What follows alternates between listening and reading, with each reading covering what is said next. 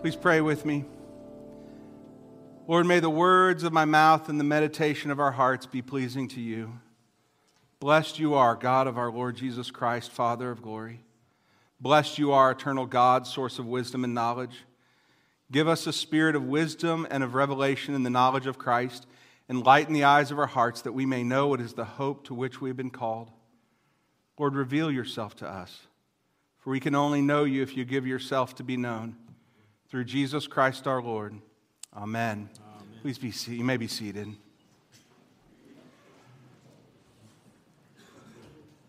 St. Andrew's Church, I believe Isaiah 40, which is the text I'm going to look at this morning, particular verse 1 and 2, the Old Testament lesson that was read just a moment ago.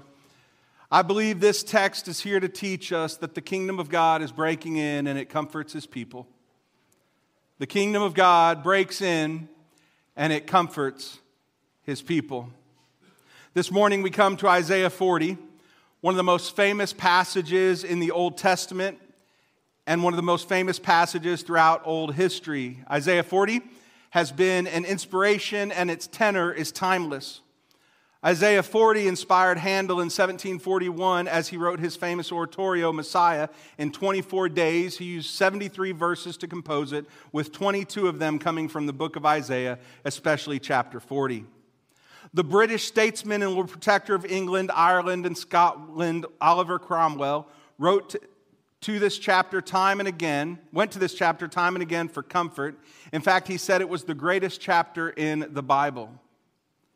Martin Luther poured over Isaiah 40 in the castle at Salzburg in Austria. It put iron into his blood and steel in his backbone, encouraging him to stand before Emperor Charles V and his council to say, Here I stand, I can do no other, God help me. The abolitionist John Brown read Isaiah 40 in prison at Harper's Ferry. When he was crushed and broken-hearted, Daniel Webster went to Isaiah 40. The British poet Alfred Tennyson called it one of the five great classics in the Old Testament record. And John the Baptist let it fuel his ministry. When the priests and Levites asked him who he was, he said, I am the voice of one crying in the wilderness, make straight the way of the Lord. His message was Isaiah 40. Isaiah 40 is a chapter for a people who need hope I work in hospice, and one of uh, the greatest fears for people is a lack of control. Because they have no control, they have no hope. And as you get older and things happen, and you go to more doctor's appointments and they say more things, all the things you can't control, it so often brings on feelings of hope, un, uh, hopelessness, no control. One question uh, that I usually ask someone before they go into surgery, I learned this a long time ago, but I ask them, What's your greatest fear? What are you fearful of? And that lets me know how I can pray for them, but also if there's something that we can take care of, I want it to be taken care of because so often someone will uh, say what their fear is, and family is right there saying, We don't have to deal with that now. And I think, Well, when would you like to deal with it? Later? Let's, let's deal with it today. Let's restore the relationship. Let's say the things that needs to get said. If, if you're not right with God, let's get right with God. What, what are you fearful of? And I went to go see a lady one time. She was about to have surgery. She was going to be in a wheelchair for a few days after her surgery. And I said, what, what are you fearful of? How can I pray? And she said, I don't want to be an invalid. And as soon as she said the word invalid, I thought, oh, she's, there's another word in our English vernacular spelled the same way as invalid, invalid. And what she was really saying is she was in the wheelchair and she's not able to help out at her family anymore. She's not able to do the things she used to do. She felt like an invalid, but she felt invalid to her family, to her community, to her friend group. One saw another lady one time, she had had a stroke. And if you've ever uh, talked to someone who has suffered from a stroke, sometimes their voice changes. And every Friday night, she went to this fish place with her girlfriends. And, but she didn't want to go because she didn't talk like she used to and she was embarrassed. She can't control the way she talks. And so there's no hope. Not only inv- invalid, but an invalid member of her community because she's not like she used to be. Can you imagine Israel at this point in their history? They had to feel both as an invalid and invalid as the people of God. Isaiah, for the most part, is written in the midst of conflict. The kingdom of Israel under Solomon, Saul, David is no more. And at this point, it's been divided into two kingdoms. One kingdom in the north is called Israel, it's made of 10 tribes. And there's a kingdom in the south called uh, Judah, which has two tribes. And Judah is in where Jerusalem lies. But it's a divided kingdom. Not only are they divided, but Assyria at this point is quickly becoming the world's superpower. And for the fledgling nation of Israel, its glory days are over. They feel helpless, they feel hapless in a predicament that they can't control. Remember that in their history, God led them out of Egypt into this land of Canaan, gave them a king, kingdom. David was their pinnacle of their history. They had a king, but now instead of one kingdom, there's two kingdoms. The northern kingdom has either been or it's about to be destroyed, but it is not good for these people. Things are not looking good for Israel. One of the things I always found interesting about Isaiah is it's 66 chapters. It's a long book in the Bible.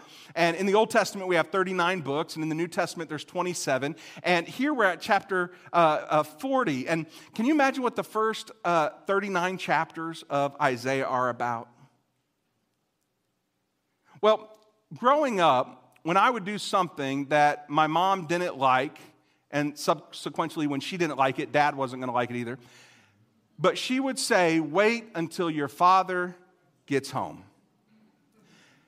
Now, there is a lot. I read a lot of commentaries on Isaiah uh, over the last uh, couple weeks uh, as Robert asked me to prepare, and I was doing an overview of Isaiah. And let me just summarize for you uh, in non theological language. Chapters 1 through 39 is really uh, Israel, wait until dad comes home. Wait until Yahweh comes home. That's 1 through 39. But then we get to chapter 40 where Isaiah seems to take a sharp turn. And we read from Mark this morning. We heard from Mark in our lesson where Mark seems to take a sharp turn. And the message in Isaiah 40 to 66 is not wait till your father comes home, wait till God comes home, but chap- verse 1 of chapter 40 is comfort, comfort my people. I mean, just think of the uncomfortableness of Israel, believing that they might be an invalid member of the people of God. They are way past the good old days at this point, which weren't that great to begin with, but they, they were there not because of an outside job, but because of an inside. They're in this predicament because of an inside job, because uh, the reason we have two nations is because after Solomon died, Solomon's son Rehoboam imposed a heavy tax on the people and they rebelled. And so the, the United Nations split in two. They're not there because of an outside force. They're not there because of Egypt. They're not there because of Babylon. They're not there because of Assyria. They, they were divided among themselves. And a divided kingdom will never stand. A congregation divided can't endure, and a marriage divided can't endure. And in the midst of Israel's brokenness, wondering whether they're uh, in a valid member of the people of God, wondering what they're going to do, what does God say to his people? Comfort, oh, comfort my people. Now, I think the word comfort is important there, and, and maybe if I preach on this again one day, I'll come back to it. But what I want to focus on is not the comfort, comfort part, but the second part of God's statement there in verse 1 when he says, Comfort, comfort my people. When I was growing up, my father would tuck me in and he would say to me, If I had to line up all the eight year olds in the world and pick just one, I'd pick you. Dad watched this morning, and do you know what the text I got? Excellent message. And I still would choose you.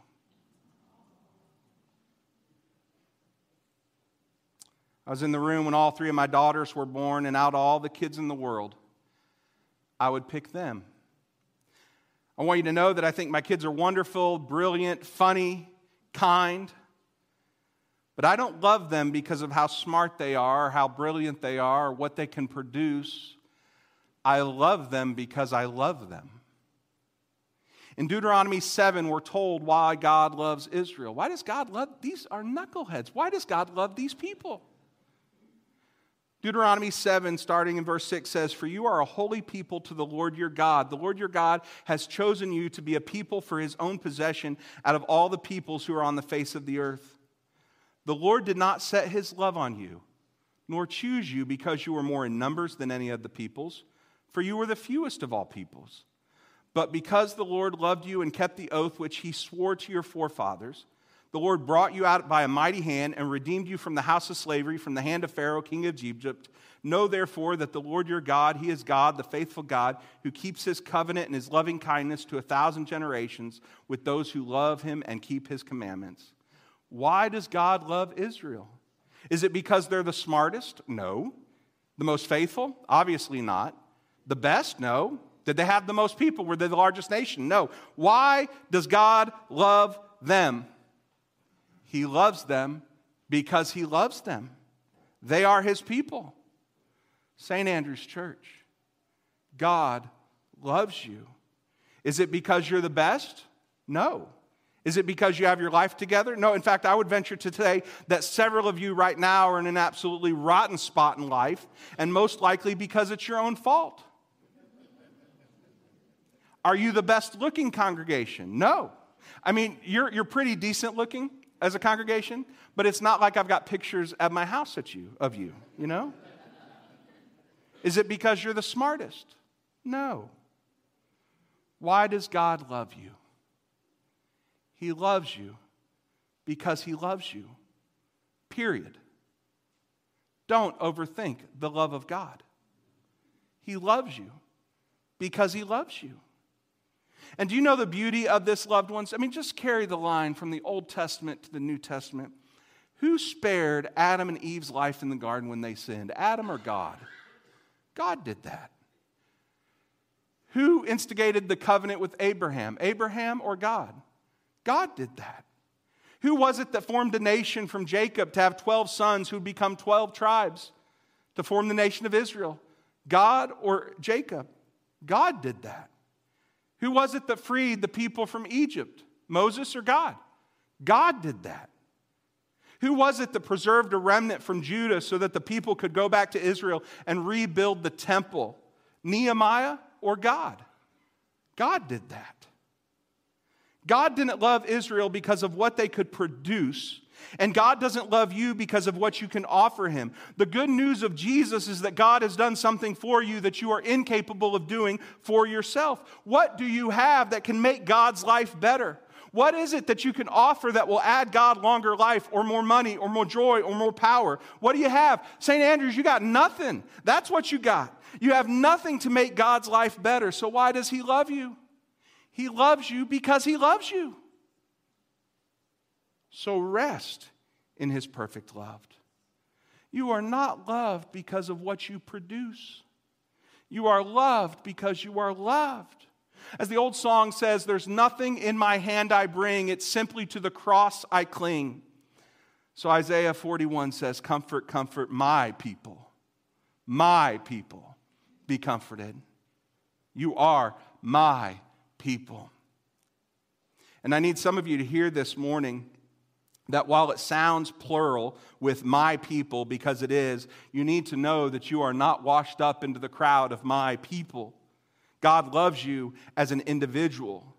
It's not, you know, God loves you, but it's really not that big a deal because He loves everybody. No, He loves you as an individual. He loves you, Keith. He loves you. He loves you. He loves you.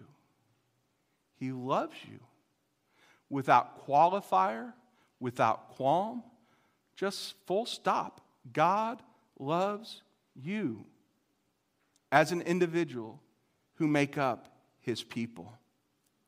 You matter because God says you matter, and out of all of his creation, if he had to pick one, he would still pick you.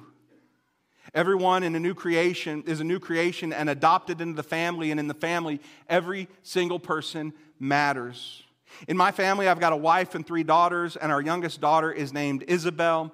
I don't want to mention Madeline and Rebecca this morning because if I talk about Madeline and Rebecca, they might get embarrassed, and I do not want to uh, embarrass Madeline and Rebecca. So I won't talk about how Madeline made the dance team this year.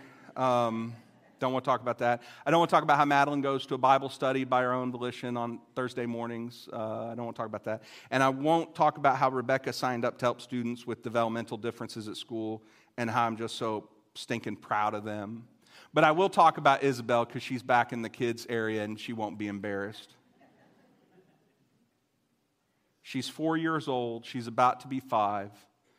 She loves Paw Patrol, therefore, I love Paw Patrol.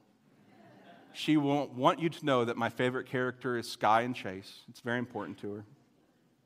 She is a joy to be around. All my kids come from impressive stock. Isabel has the last name Brown, just like the rest of us, and Brown is a formidable last name. You know where the, the last name Brown comes from? It most likely means that these people either their hair was brown or they wore brown clothing. It is a powerful testimony to the kind of people we are. I mean, just imagine in the Middle, in middle Ages, uh, in the Anglo, they started using last like surnames. And who are these people? Well, these are the Smiths, and they are blacksmiths, and they build impressive things with metal. They make axes and swords, and they, they forge things in a fire. And who are those people? Those are the potters and they, they make pottery, and they, their pottery goes to the king and to the queen. They make impressive pottery. Who are those people? Well, those are the Browns. What do they do? They wear brown clothing, they got brown hair. It's impressive. I mean, the most famous of us, Charlie, can't even kick a football.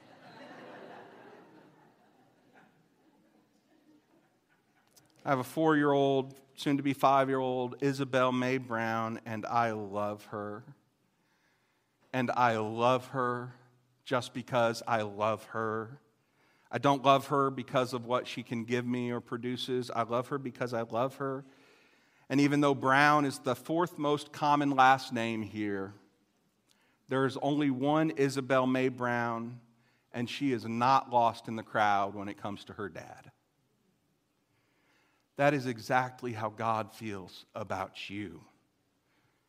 For those of you this morning who feel lost in the crowd, you need to know your internal feelings, which are valid, those internal feelings of inadequacy, they don't come from the Lord.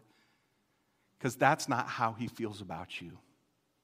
He loves you because He loves you. And just like my dad, he says, if I could pick one, I'd still choose you. I love you. See, not only does God feel that way about you, that you're his people, but notice how he speaks to his people in verse 2. He says, Speak kindly to Jerusalem. Isaiah, comfort, bring comfort to the people, and speak kindly to these people that don't have Jerusalem anymore. Speak kindly to the people who don't have their homeland. Speak kindly to the people who don't feel like a nation because they've been robbed of their, what it means to be a nation.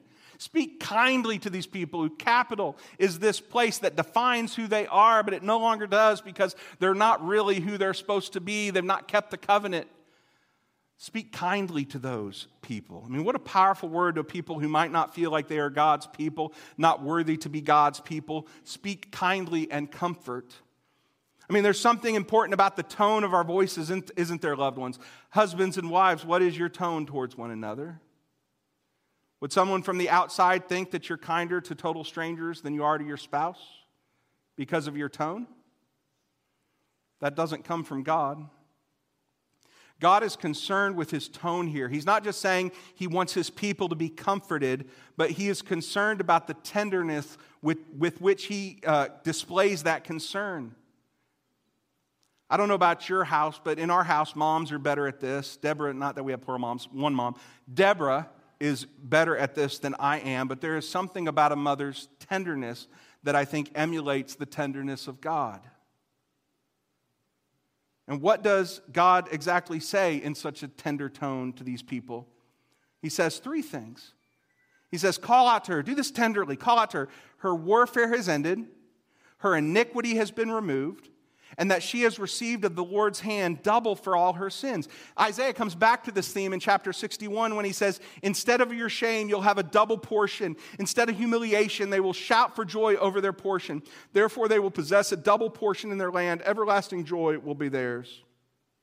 Notice that in verse 2, God does not sweep all of the things, the problems, challenges that they had under the rug. He doesn't, he doesn't say, no harm, no foul. He says, your iniquity has been removed. He knows exactly what they've done. He doesn't call them perfect because they aren't perfect. He calls them sinners because they've sinned. And yet he says their iniquity has been removed. Not that he would avoid the stumbling block, but God has removed the stumbling block. Do you know that God, and I know you know this, I'm just writing, I'm, I'm, just telling you this to remind you of what you already know, but do you know that God knows everything you and I have done? He knows it all. All the things that you've never told anybody and all the things you have. The time you were at that party and popped the kid's balloon because they were annoying you. I'm not talking about me, I'm talking about you. the time you saw that cat and you put that cat back up in the tree. God saw that. The time you took candy from a baby. The time you were in a store and you saw someone you didn't want to talk to, so you ran away as quickly as possible. I actually had a whole list of sins that we actually do struggle with, and I chose not to bring them up this morning because if the iniquity has been removed, who am I to throw stones? But the point is this God doesn't throw your and I sin under the rug. He does the thing we can't do for ourselves. He knows it all. And He is still tender towards you. Not just tender, but joyful. Probably my favorite verse out of the Old Testament is Zephaniah 3 17. And I actually like the ESV and the King James here because I think they, um, not that it's better in the Hebrew and English and all that, I just like it better, therefore it's better. But because uh, the NASB says shouts of joy, but in ESV and King James it says this The Lord your God is in your midst, a mighty one who will save. He will rejoice over you with gladness. He will quiet you by his love. He will exult over you with loud singing. That God is so joyful over you that the, the Lord of all creation sings over Ryland Brown that God Almighty, Moses could not see the face of God he saw the backside of God, and when he came down the mountain, he glowed. That God sings over you and me. That is mind blowing. I asked someone recently if they were looking forward to Christmas. I asked a lady, and uh, she said they hated Christmas. And I said, Why? And they said for so long they were a single mom with two kids, and the expectations to keep up at Christmas, and the maxing out at credit cards, and all the things. And I've never gone through that, but what she was saying made complete sense. And as I thought about that, I, wonder, and I put the sermon together, I wonder how many of us have felt like that with God and religion and church and all the things, that the pressure of what you think it means to be a Christian, the people of God, expectations mount to whether you wonder if you're even a Christian or not. You need to hear this morning, loved ones, that Christianity is not about what you can do to meet expectations. It is about what God has done to meet his expectations for you. Jesus has met the expectation for you. God gives you everything for success. He gives you his word, he gives you his church, he gives you himself by Jesus dying on the cross as the propitiation for your sin. He gives you the Holy Spirit that lives in your heart. You become a new creation in Christ. The old is gone, the new has come. And those feelings of inadequacy, if they don't come from God, because God doesn't think of you as inadequate. inadequate. You are not the holdup to God's joy and happiness. He doesn't love you because of what you can produce. He loves you just because He loves you. Full stop. Don't overthink it. He loves you. He knows what you've done. He loves you. He loves you. Period. I mean, there's so much in today's culture that is about production and production value people are valued in our society about what they can produce. And yet, Christianity, this new way to be a, a human being, which is that's what Christianity, it's a new way to be human. It means to be fully human, fully alive, power of the Holy Spirit, becoming like Christ. It, our value is not based upon what we produce. That's why James says, pure and undefiled religion in the sight of our God and Father is this to visit orphans and widows in their distress. Why? So they can do things for us? No. We love them because we love them. We have the Beatitude sale going on in our connection to Haiti. Why do we do that? We love them because we love them. Many of you came Tuesday night, Christmas blessing. Why'd you do that? You don't know those people. Why'd you do that? We, God loves them because He loves them. Some of you are taking care of your aging parents right now. Why are you doing that? Because they're yours and you love them. I mean, it's deeper than just transactional. Well, they did that for me when I was younger. I got, I got to do. It's for, for those of you who are taking care of your parents. You know, it's much more, uh, much more than just a transaction-based experience. You're doing that because you love them. Why do you love them? You love them because you love them. When it comes to my kids, I don't think of them as inadequate because they don't produce anything. I don't love them because of what they produce or don't produce or will one day produce. I love them because they're my kids. Not all the kids in the world. I will always pick them. Always. I love them because they're mine. Period. God loves you because you're His. Period. Don't overthink it during Advent. You can overthink it during other times of the year, but don't overthink it during Advent. He loves you because He loves you. In a moment, you're going to come to the table as we move to our liturgy of the table, and you're going to receive communion. Do you know we use that phrase, receive communion, purposely? Sometimes in the vernacular, we'll say take communion, but that, that's, we receive communion because it's actually something given to us. It's more proper to say, it's proper to say we receive communion because Christ has voluntarily given himself to us. Therefore, it's something we receive, not something we just take because it's not ours, it's given to us. Why? God loves you because he loves you. So, St. Andrew's Church, as I close, clear the way for the Lord in your life. Make ready your heart to receive the love of the Lord. St. Andrew's Church, behold, the Lord your God will come to you with might, with his ruling arm, with his arm ruling for you. Behold, his reward is with him. Like a shepherd, he will tender his flock.